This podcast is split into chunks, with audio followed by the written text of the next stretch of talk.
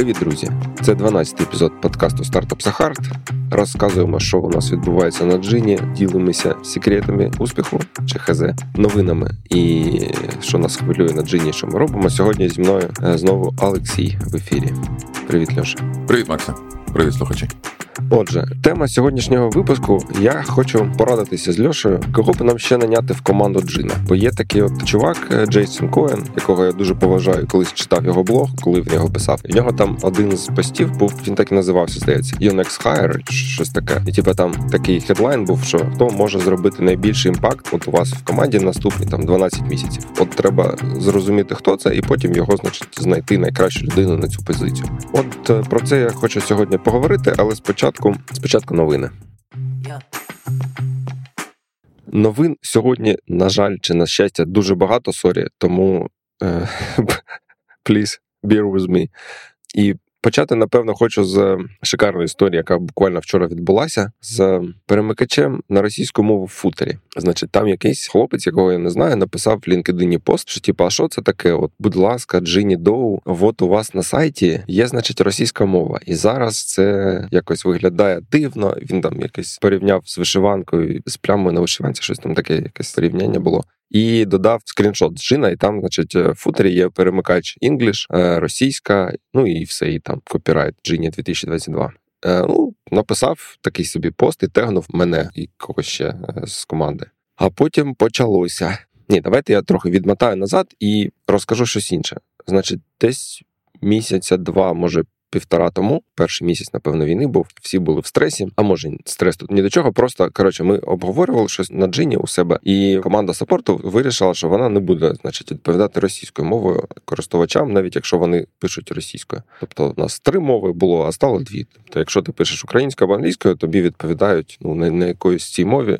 Навіть якщо ти пишеш російською, тобі теж відповідають українською. Ну, отаке вирішили і вирішили. І тоді ж, от 2 місяці тому, ми обговорювали, може, давайте з сайта теж приберемо російську, типа, ну, щоб симетрично було. Поговорили, ну, і вирішили нічого не робити поки. І тут цей пост, значить. Я це запостив в Slack, кажу, от, давайте, бачите, люди вже теж про це пишуть, давайте зробимо. І ми зробили. Я відписав тому Тарасу, здається, і написав Дан, одне слово, і запостив в Джині чатик в наш в Telegram, що прибирали перемикач. Тобто не то, що в нас зникла російська мова з Джина, насправді ні. Тобто, якщо ви зараз бачите сайт російською, то він не буде працювати російською, нічого не поламається.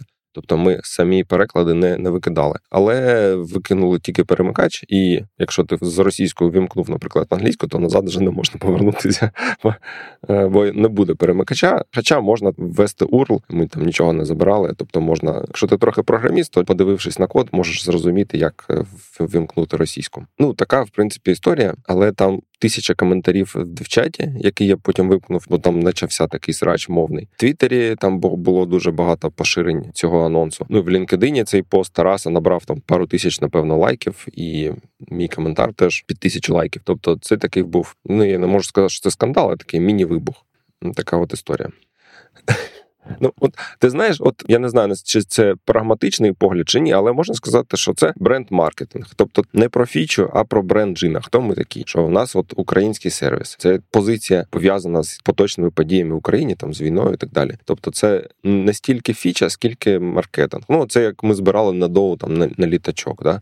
Ну, я так розглядаю це в цьому контексті. Не фічі, а якогось маркетингу. Але ж піар-ефект у фічі, мабуть, максимальний, так, зі всіх, що ти розбомбляв.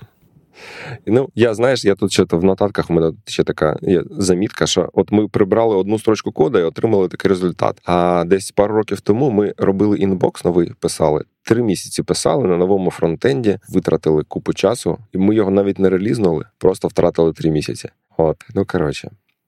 Стартапса Хард. Переходимо до наступної новини. Китайський спам.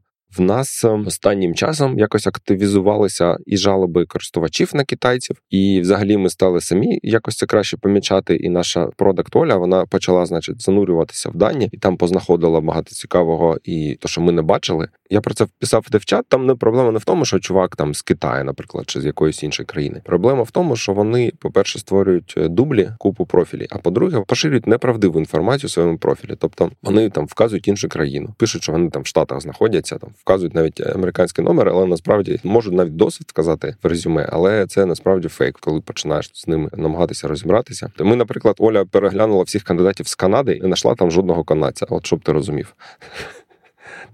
Тобто там було, я не знаю, 60, під сотню профілі, і вони всі виявилися несправжніми. Це взагалі якийсь трендець. Мені так було пару кандидатів з якимось сумнівним походженням, які подавалися на мої вакансії, але їх профіль не мав, так, вже чіткого співпадіння з вакансією. Тобто вони аплаються мало не на всі відкриті вакансії. Чи це типово для цієї групи фейкових користувачів? Чи вони просто нові аккаунти створюють? Я не знаю. Тобто, Оля переривала багато даних, я ще не впевнений, наскільки там кореляція 100% чи ні. Тобто, є люди з різних регіонів, з України в тому числі, і там з Нігерії, і з Ефіопії. От, наприклад, вона знайшла, до речі, здається, Нігерія, Ефіопія, там, значить, дві країни, які відгукуються втричі більше вакансій, чи в 5 разів більше, ніж в середньому. І при тому там їх вірогідність найма там в 5 разів чи в 10 нижче. Тобто там до найму ефіопського кандидата проходить, не знаю, там 200 відгуків, до найму українського там 20, щось таке. Я вру з цифрами, але там якісь там велика різниця. Тобто в них конверсія така трохи інша. Так, конверсія набагато гірша, і, в принципі, тут треба, напевно, якось дивитись на всіх. От там декілька перетинаючихся сегментів. Тобто це може бути китайський кандидат, може бути нігерійський, може бути навіть український, які відгукуються на 300 вакансій. Це теж проблема. І там ще, до речі, така історія. Оля, здається, чи хтось знайшов когось з AngelLista, знаєш, цей великий проєкт американський, і поговорили з розробником з AngelLista, і в них дуже схожа проблема, тільки вона в них вже давно. Це там велика платформа, і там китайці чи хтось інші люди окупували її давно, і вони розповіли, що в них там прямо скорінг алгоритм, який і IP-адресу бере до уваги, і там кількість відгуків, і там e-mail, і що там, там десятки параметрів, і в них є там якийсь режим карантину, коли користувач не бачить, але насправді система його так засовує в таку коробочку, і він думає, що він відгукується на вакансії, але насправді ці відгуки там попадають на модерацію, да? Тобто в ручному режимі переглядають. Тобто там прям прикольна система, я не знаю, коли ми таке зможемо зробити, і чи нам таке потрібна складна штука. Але, в принципі, проблема ця існує. От зараз ми, стали популярним достатньо інтернешнл сервісом, і от у нас тепер теж є. Макс, але ж ці користувачі, це ж проблема, так? Вони ж такі хакери, вони ж йдуть шляхом, який ти для них не думав. Вони ж відправляють сотні відгуків, вони ж аплаються на всі підходячі та не підходячі вакансії. Їх з ними ж треба якось боротися. Чи це маленька група, з якою можна ще миритися? Треба якось боротися, да. Тобто, я думаю, це десь 10% може користувачів чи відгуків. Тобто, так, це проблема, ми її будемо вирішувати, але це не кінець світу. І я пов'язую, по-перше, це з тим, що ми там якраз десь пару місяців тому зробили дефолтну версію сайту англійською, і, можливо, він став краще якось індексуватися десь, і там китайці про нього дізналися. Плюс ми додали можливість змінювати країну в профілі, це теж з цього точки зору виглядає вже якось неок рішення. Але, окей, будемо робити щось. Дві фічі, які ми прибили. От я казав про родмепи, здається, що деколи доводиться перебирати фічі невдалі. І от ми це зробили. Значить, ми зробили фічу там тиждень тому.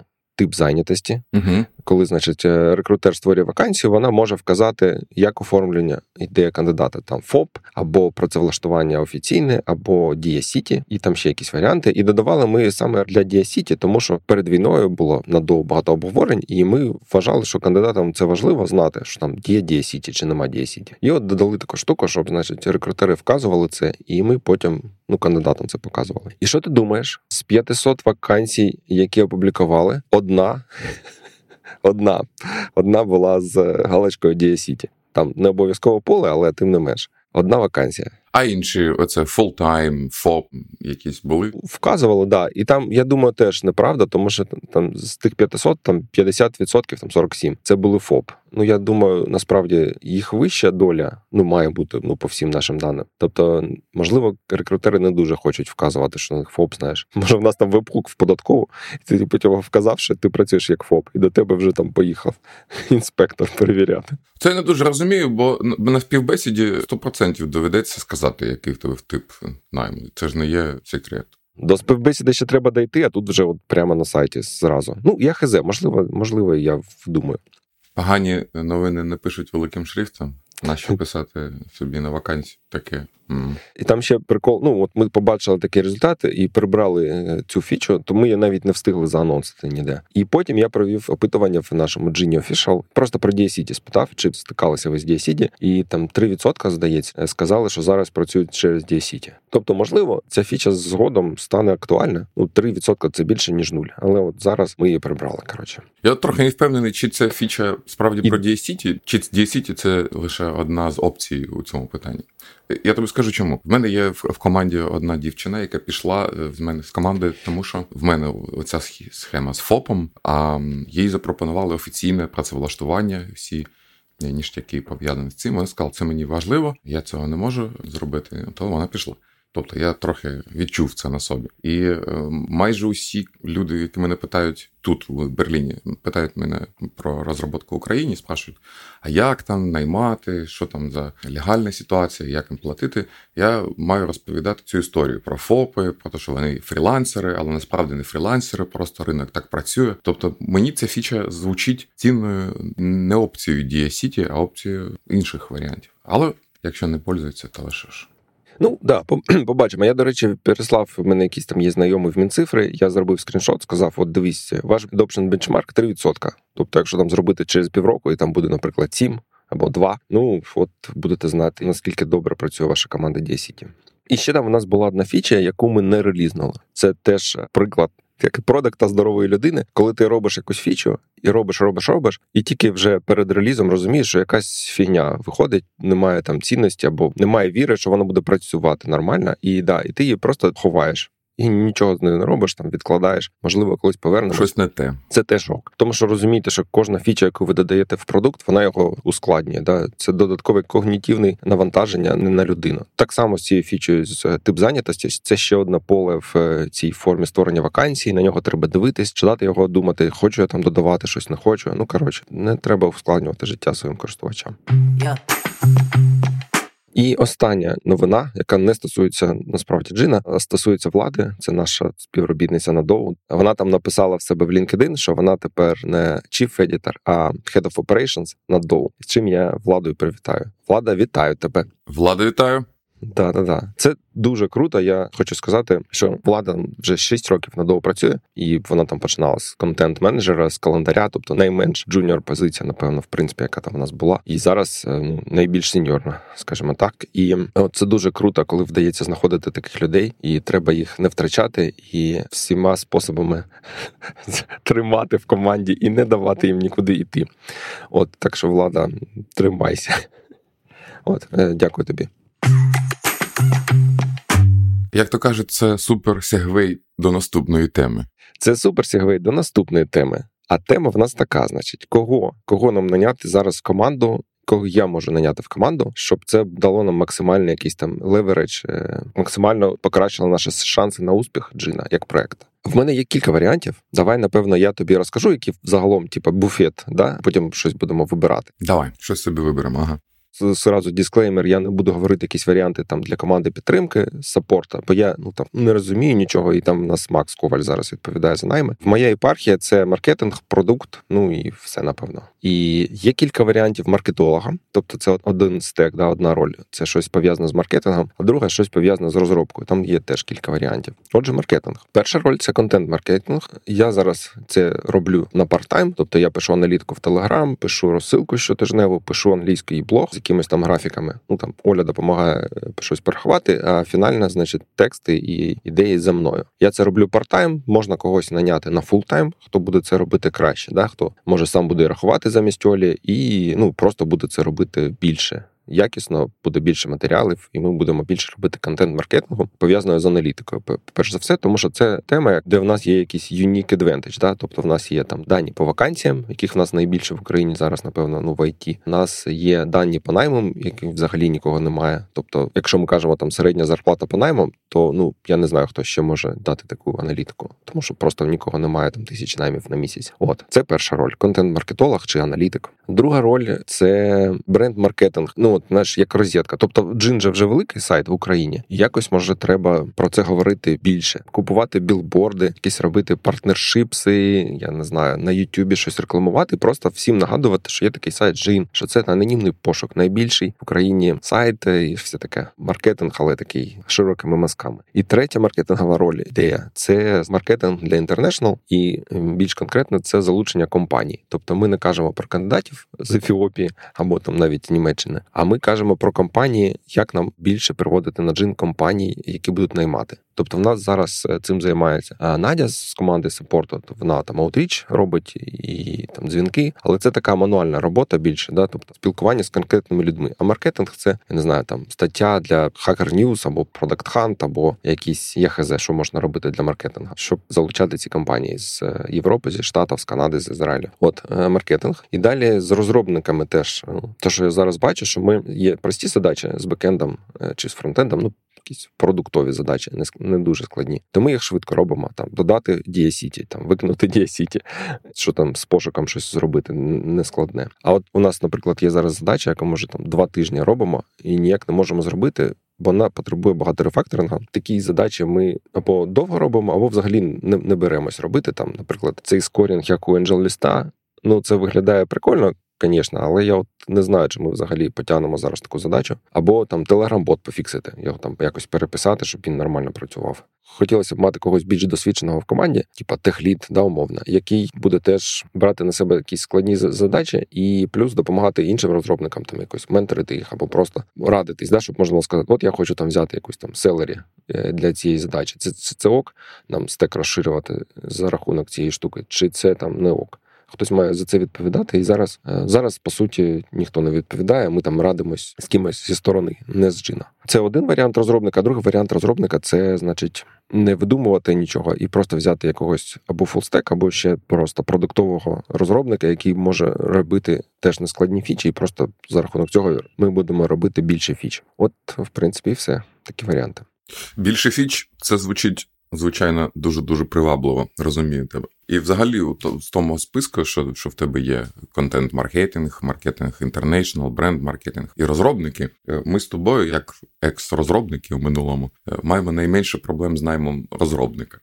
Тобто, мені так здається, що ще одного девелопера найняти, це, ну, звичайно, як тільки зможеш собі це дозволити, то бери.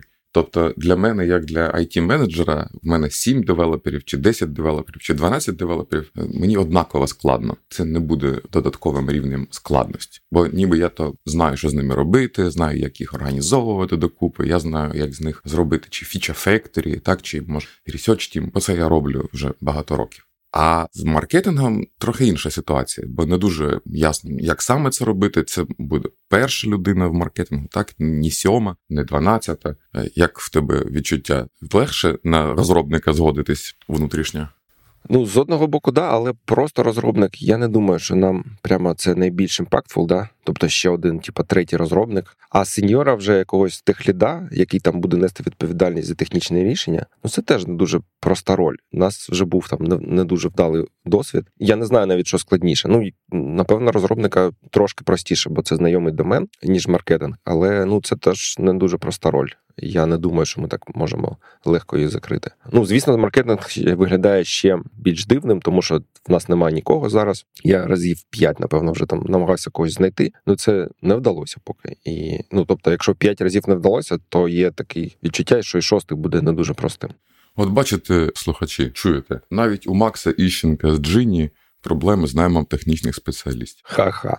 Ну, да. Ну, насправді, я ж не дуже досвідчений менеджер, навіть порівняно там з тобою, да, чи по середнім менеджером. Я за все життя, напевно, наняв там, може, 10-20 людей і все. Ну, таке. Я хочу таку легку паралель провести між наймом людей і розробкою фіч. От диви, якщо ти наймаєш ще одного девелопера, а в тебе вже є 4 девелопера. З 5-м девелопером більш-менш зрозуміло, що робити. Бо ті процеси, які зараз працюють на 3 девелоперів чи 4, мабуть, теж спрацюють і на 5. Ще один девелопер у цьому процесі навряд чи змінить принципово структуру вашого врядування.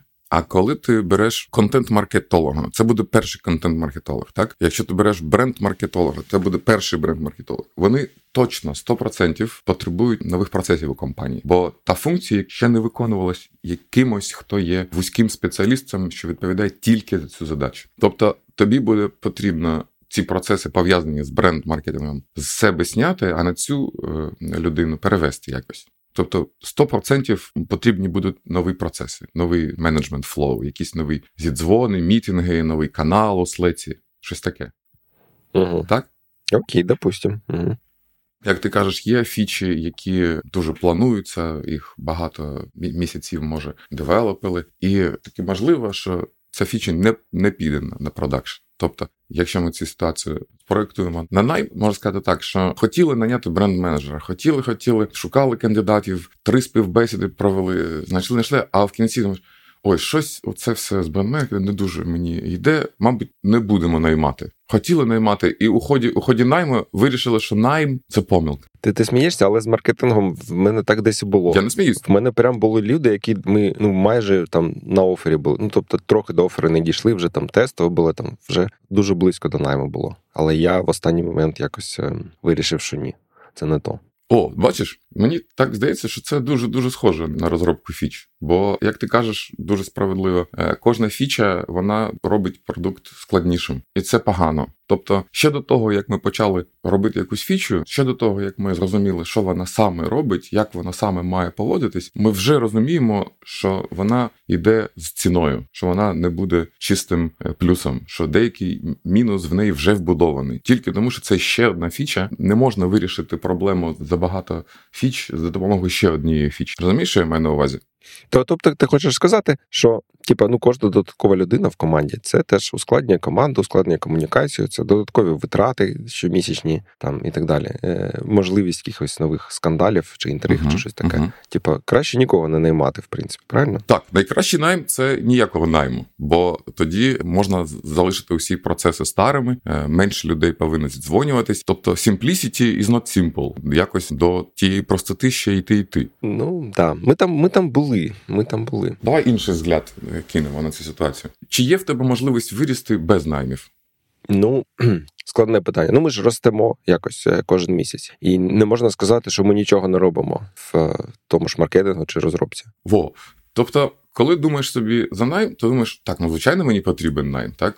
Бо не наймати – це не вихід. Це не веде до більшого. Ні, чекай, ніхто ж не каже, що ми не розвиваємось. Тут вже мова про те, що як пришвидшити наш розвиток. Як зробити так, щоб в нас був кращий результат, ніж поточна траєкторія. Я хочу сказати, що є деяка швидкість зростання, і в неї є два екстремуми. Нульова швидкість зростання – ніяких наймів. І це ситуація не дуже гарна. Може гарна у деякому сенсі, але, мабуть, ми всі розуміємо, що для росту, для розвитку, для більшого всього, більшої кількості фіч, більшої кількості операцій потрібна більша команда. А з іншого боку, є максимальна швидкість зростання.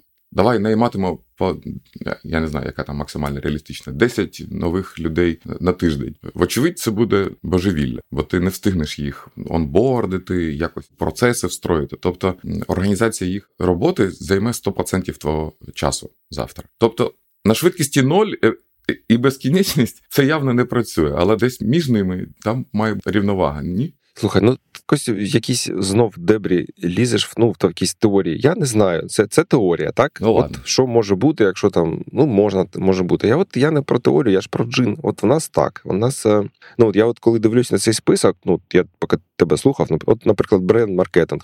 Це я не думаю, що ми будемо зараз щось з цим робити. Я виступаю бренд-маркетологом. Ми пости в LinkedIn про цю мову російську, яку ми викинули. Це найкращий маркетинг, який ми можемо собі дозволити. І прийде якийсь чувак, він не зможе від мого, від імені сайту, від імені Джина щось робити, скоріш за все.